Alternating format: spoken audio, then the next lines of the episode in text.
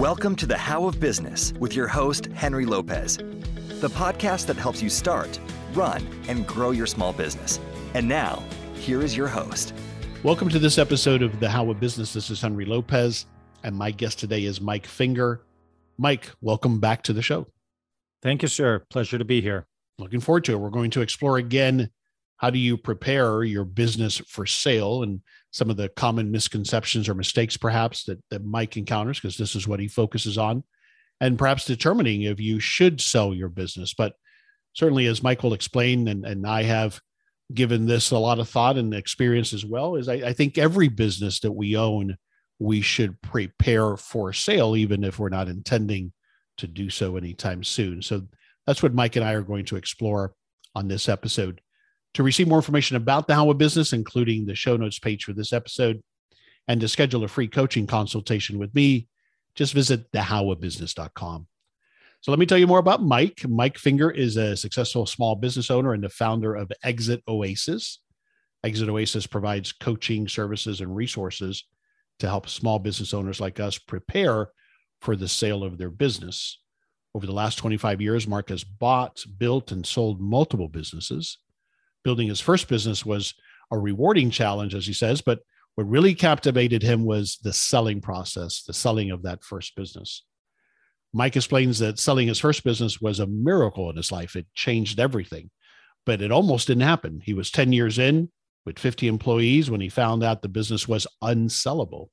It was devastating, as you might imagine, but he moved forward and focused on changing a few simple elements in the business and those things made the first sale possible, the first sale of that business, and it changed his life. He now focuses on helping other small business owners experience that same miracle. And so, as I said at the outset, Mike, welcome back because Mike has previously been on, the show back in episode 278, which I released back in October of 2019. And that episode, by the way, Mike, has now been downloaded a total of 8,130 times since we released it. A very popular episode. Fabulous. Um, yeah, it was it's great stuff.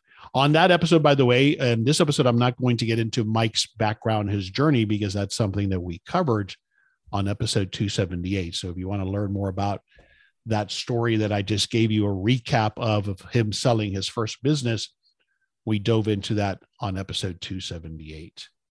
So, on this episode, we're going to revisit some of those same topics because, of course, it's such an important topic of preparing your business for sale.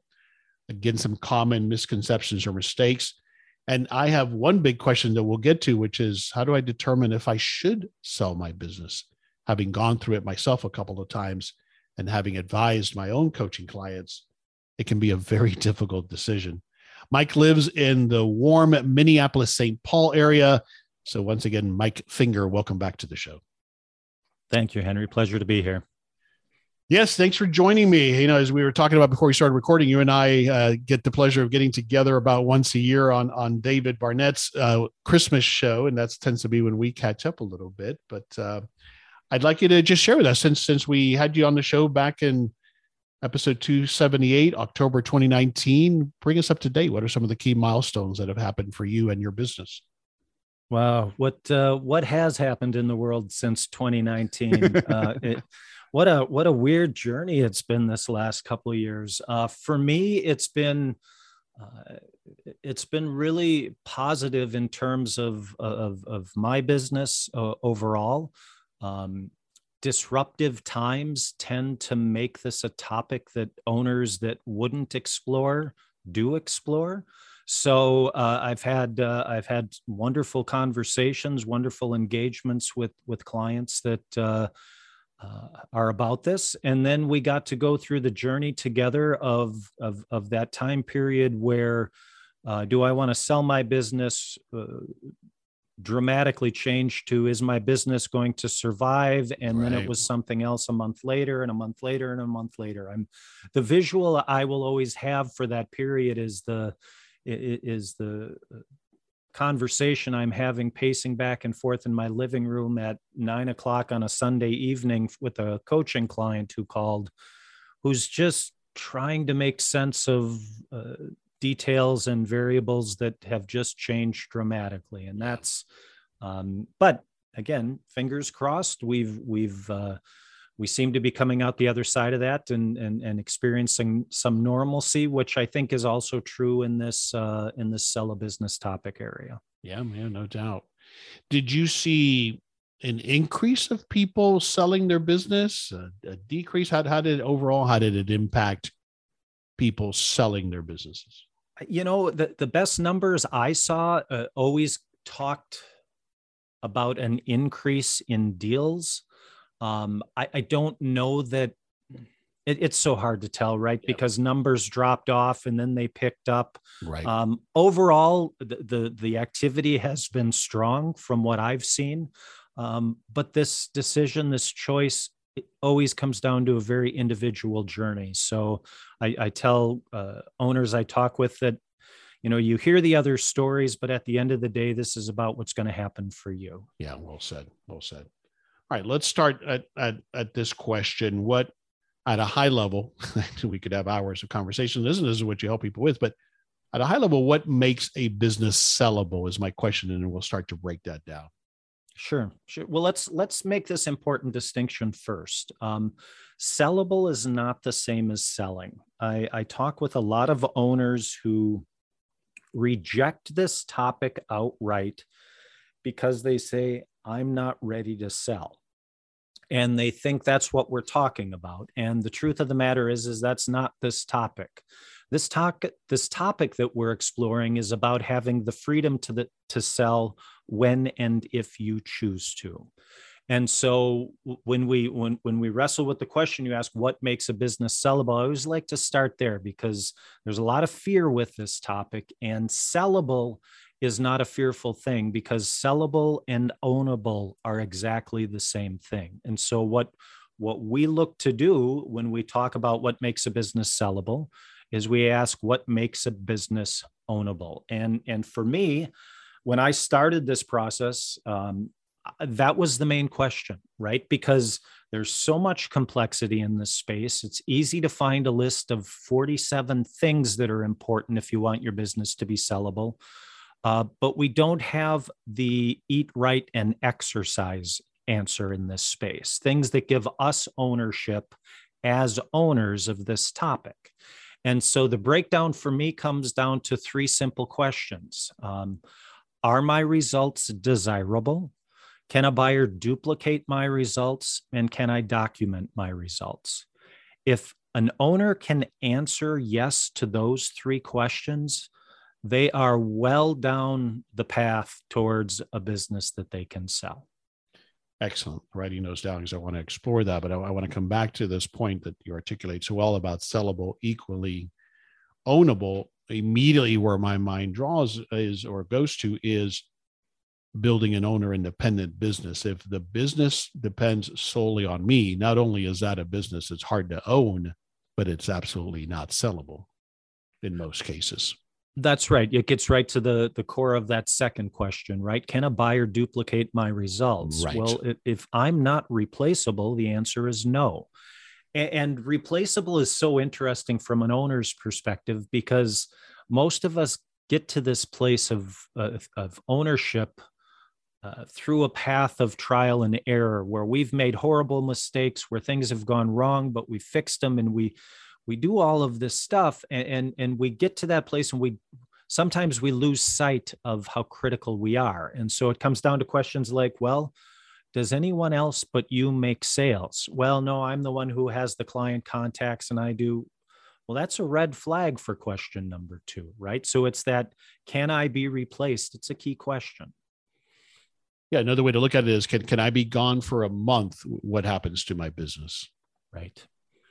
Right. And this eh this this whole topic really ties back to my, you know, from my execution mindset or organizational mindset is is the systems and you know the other way i've heard it expressed very well michael gerber talks about it in the e-myth about developing essentially a franchise even though you may never franchise your business but it's another way to think about developing a business that can run without you absolutely and that uh, there is so much truth in what you just said and i frequently see owners brains explode when they think about it, right? Because it's so yeah. big and it's so maybe different from how they run their business and so what i love to see is a pragmatic path to get there and what does that look like well it starts with henry works from home on fridays he just, he just doesn't go to the office anymore. And then it turns into henry doesn't work on fridays. Because when i do that now i've got to get an answer to the question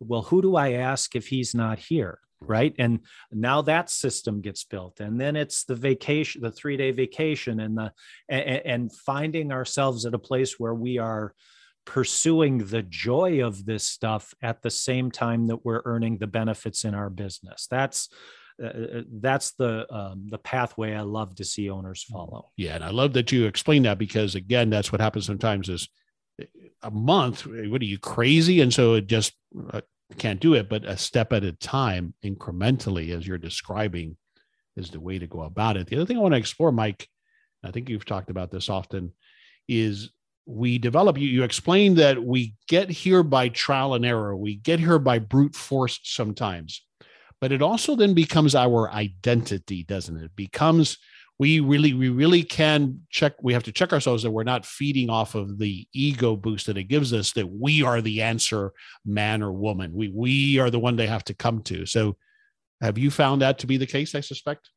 Oh of course. Uh, and it's it's such an evil recipe right? Because when we're in startup mode when our business is uh, uh, uh is young it is dependent on us. That's and right. so so often we are the answer and it will fail without us and nothing happens unless we and I, I mean I'm I'm, I'm flashing back right now to the Friday afternoon where we commit to a project that I know means I'm going to work 40 hours from Friday noon till the start of the workday on Monday to get it done. Um, but there's no other resource to get it done. And so that dependency that the business has on us initially gets ingrained in us. We yeah. start to view the business that way. It needs that, it wants that.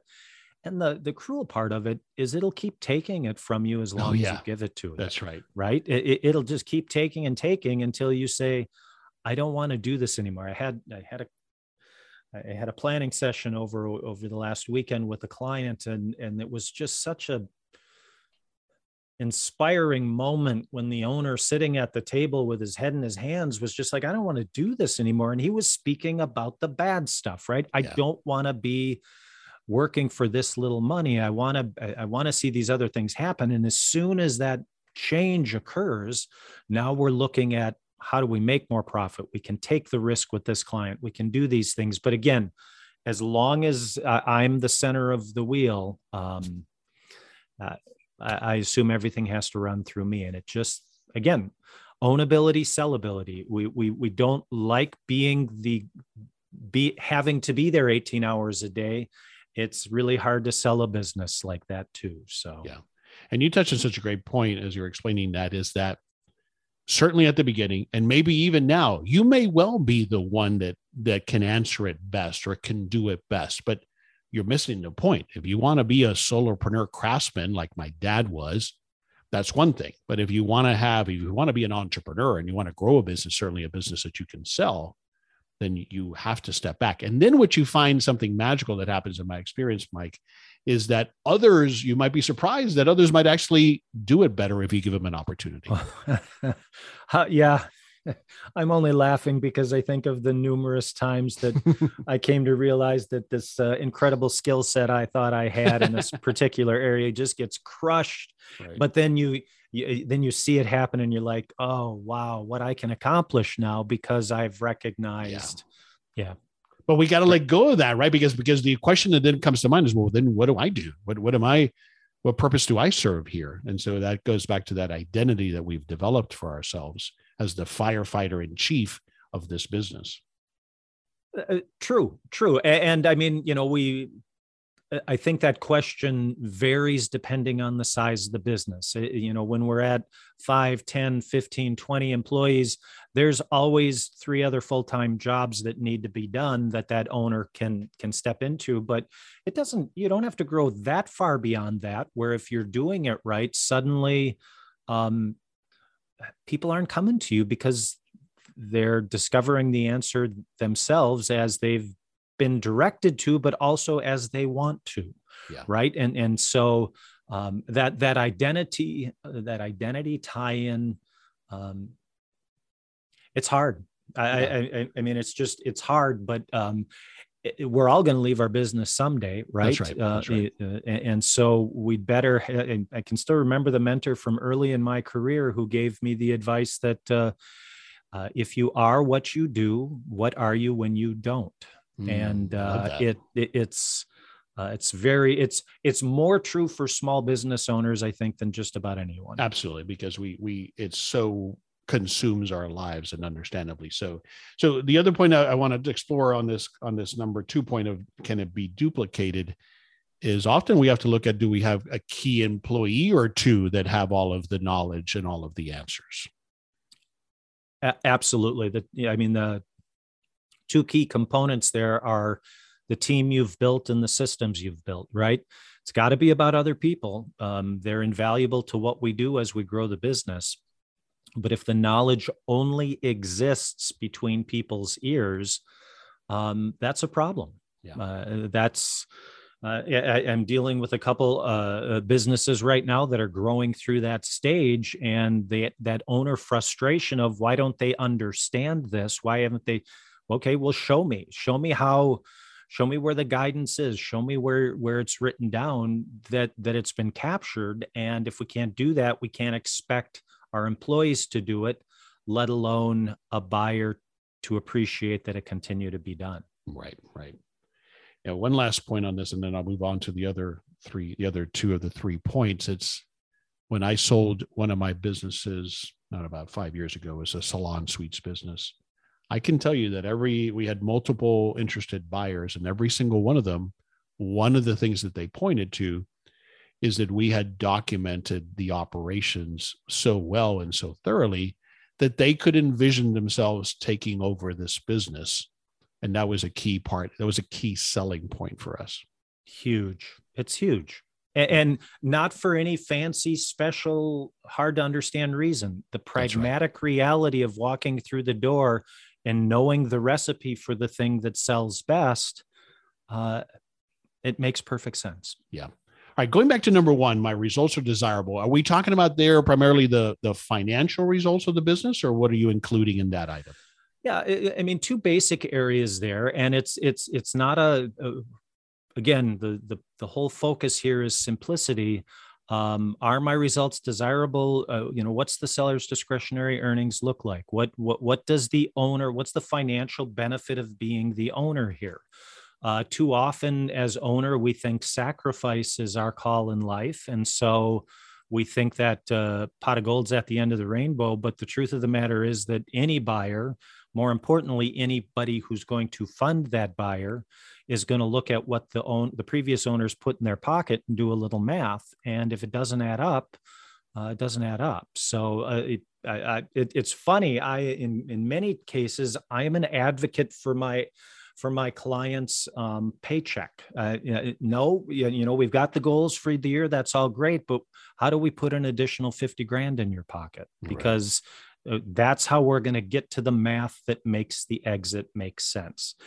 And, and then the other side that's the financial side the other side is the owner's job right i, I mean it's just what does your life look like I, we see. forget we get that we forget that as sell uh, or as as owners mm-hmm. that a buyer is shopping for a life. Right. Right.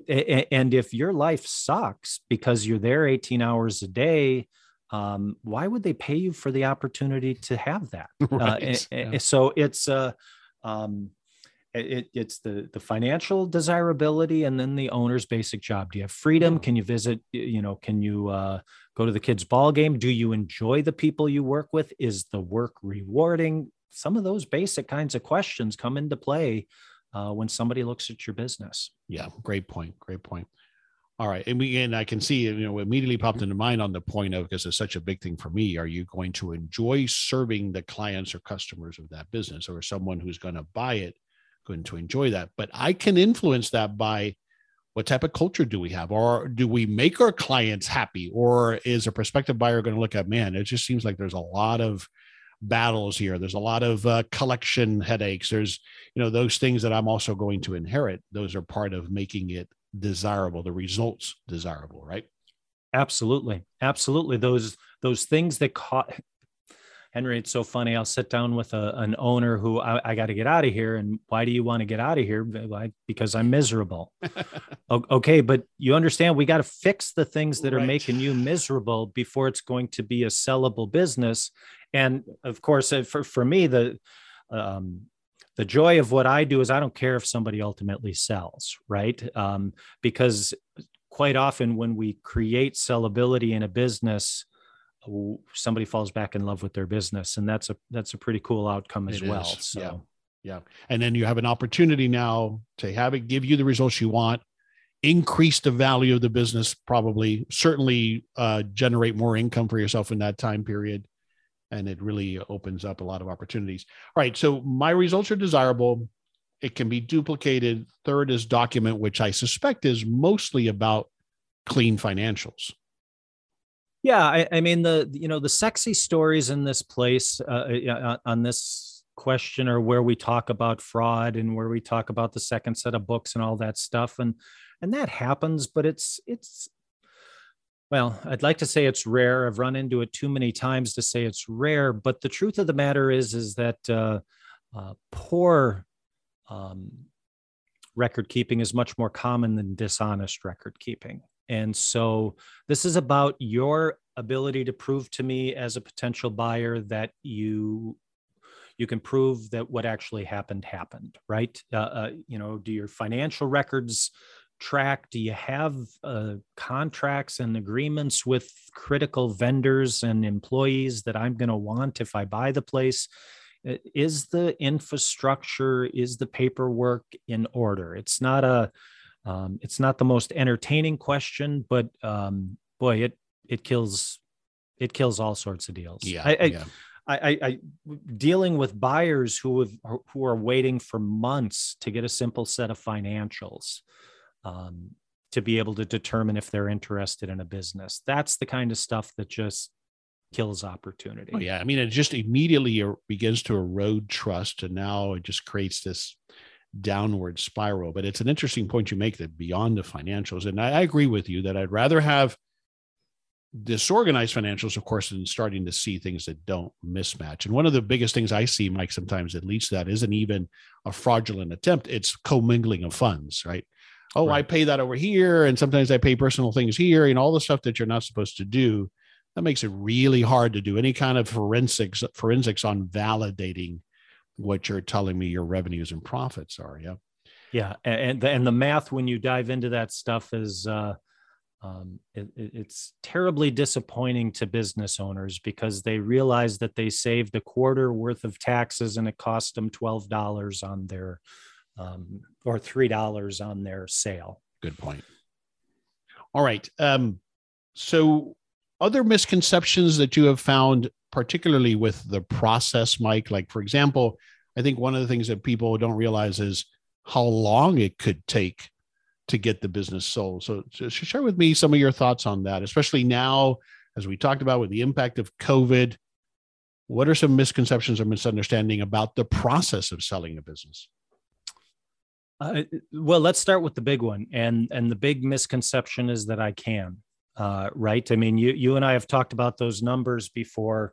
Um, best numbers I can find available say 20% or less uh, uh, of small business owners will sell their business successfully. So, unquestionably, the biggest misconception that owners bring to this process is a belief that they're going to be able to sell their business um, and that's uh, that's a huge uh, uh that, that's a huge eye opener for most small business owners.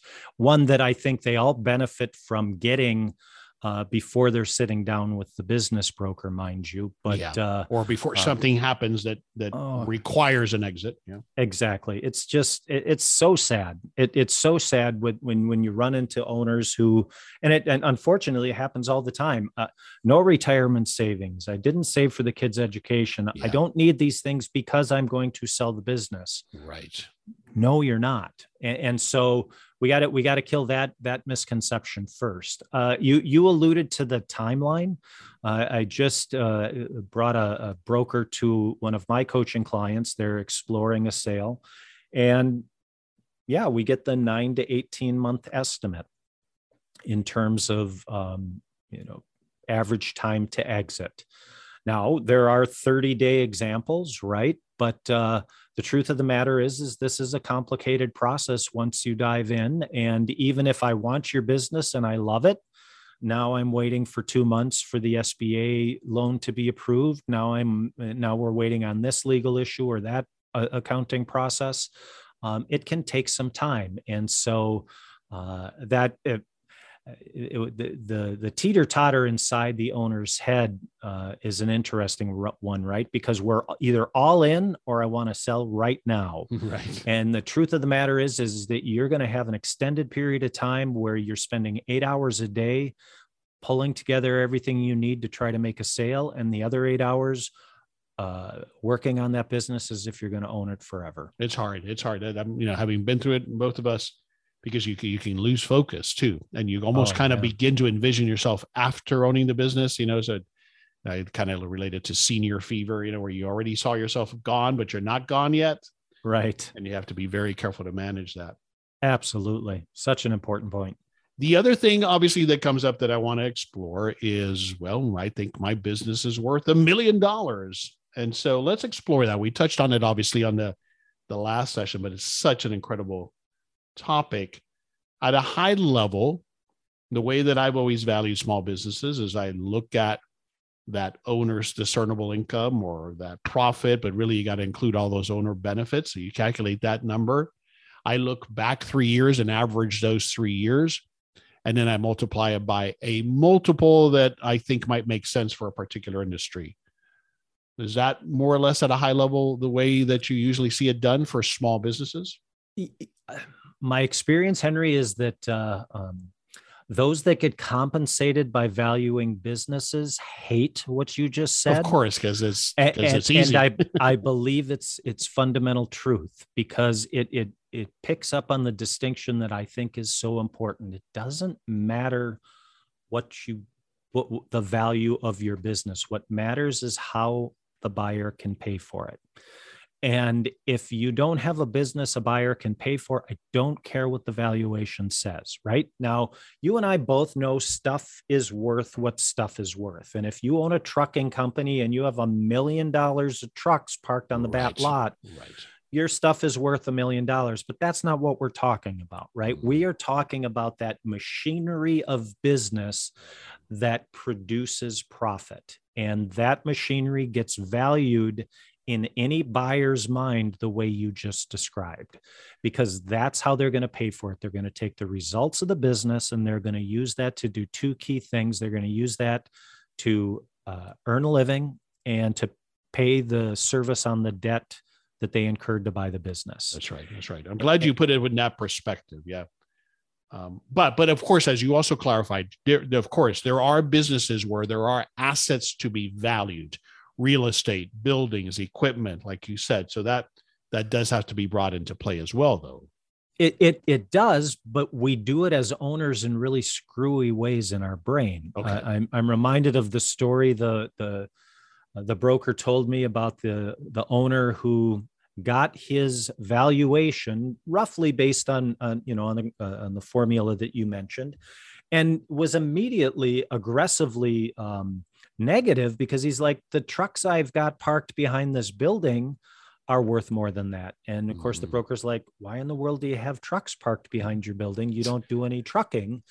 Uh, well, I did five years ago, right? I mean, so it's like we uh, we get these things in our heads as owners, and it's just not how. Well, I think it's that, human nature. It's why we keep stuff in the garage because it has value, quote unquote yeah i've got a, i've got an owner whispering in my ear right as we're talking you know uh, from an experience a couple years ago telling me how there's a million dollars of inventory in this warehouse but everybody who looks at it counts you know 150,000 that's because he still sees the opportunity the upside which mm. is why mm. he bought the inventory or made those investments in the first place right. the problem is the market said no we don't uh, we don't want to buy those things from you Mm-hmm. Another great point. So to that end, do you when do you recommend hiring a third party to value our business?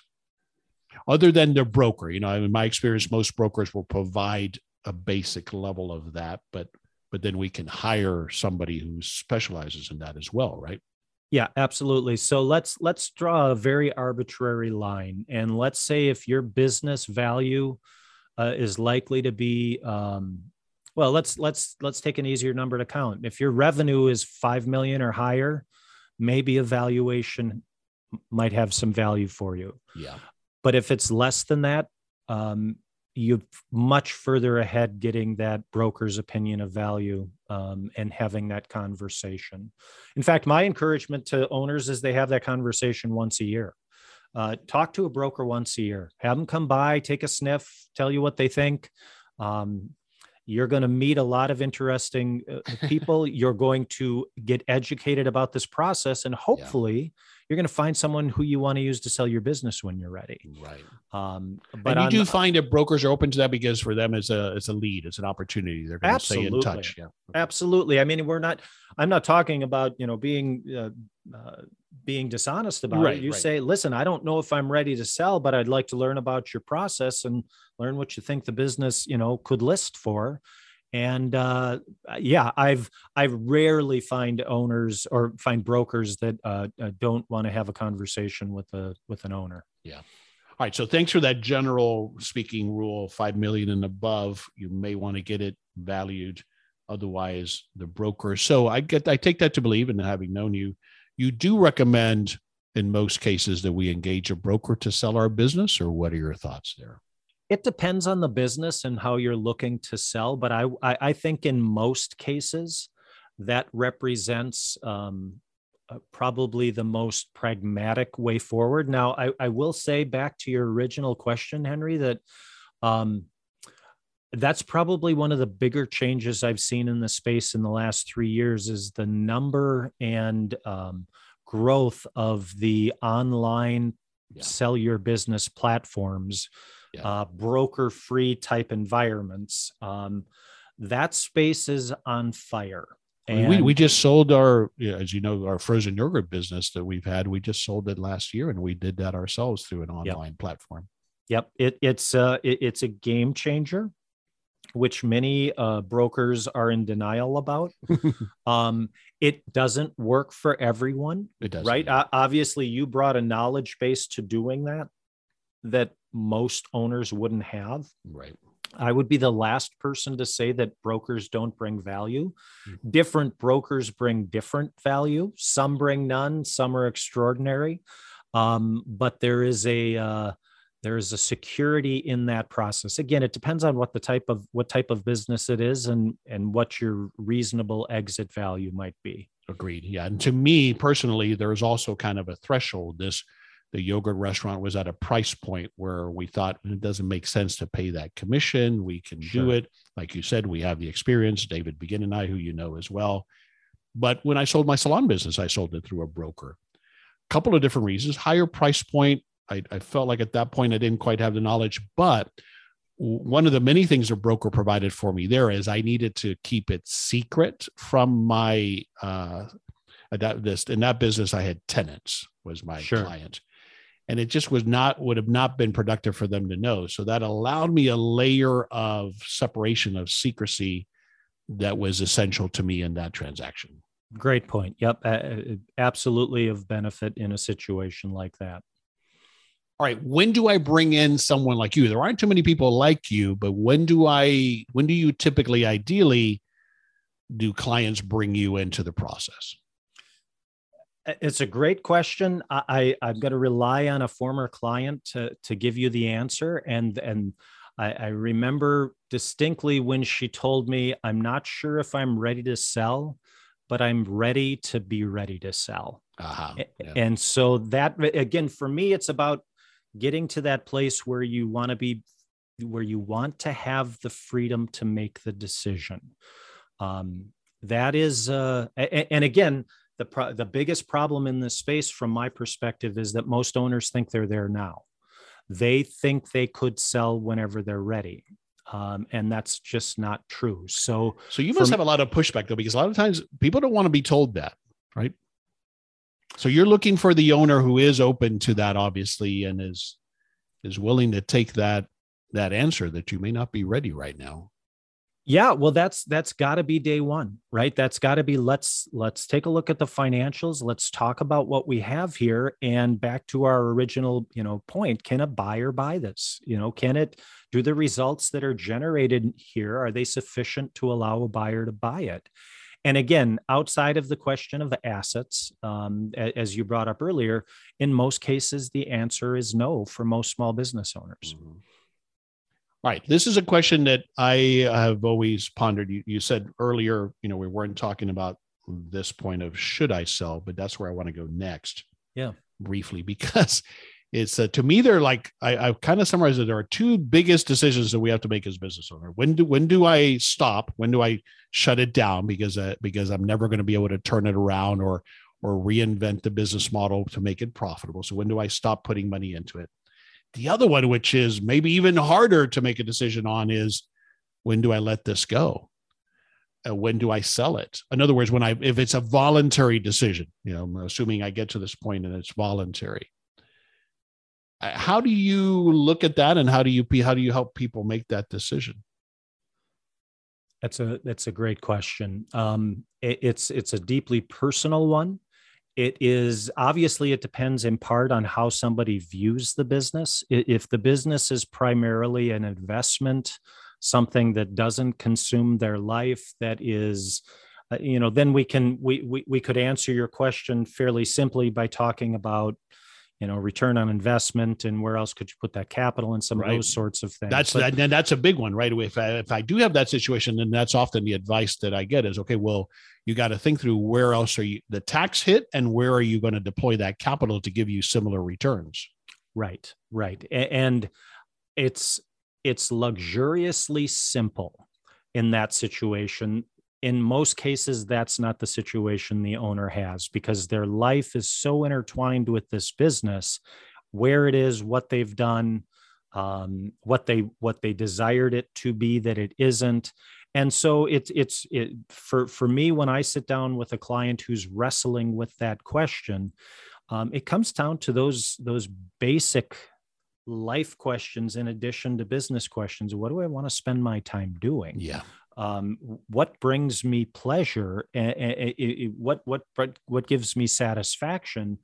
And you know as as i'm sure you experience all the time for a lot of owners there are pain points that grow over the years. I loved my first business henry. I loved it. And then i hated it. I, yeah.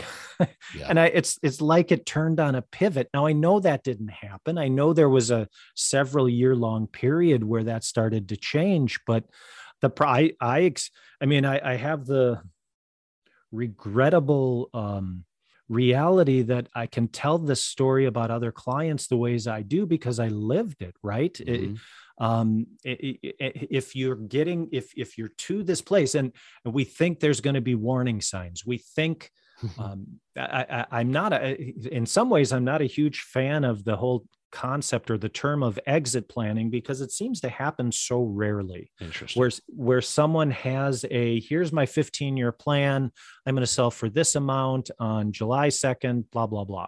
Right. This, this laid out um, it, it, it, rarely happens that way for the owner. What triggers it? Um, the visit to the doctor. Yeah, yeah. Uh, the diagnosis, or a, or a partnership divorce. that goes wrong, or a divorce. Yeah. Exactly. But but but also related to that, what happens is, and this is what I do think you have to revisit on a periodic basis, is the business space may no longer be in alignment with where I want to go.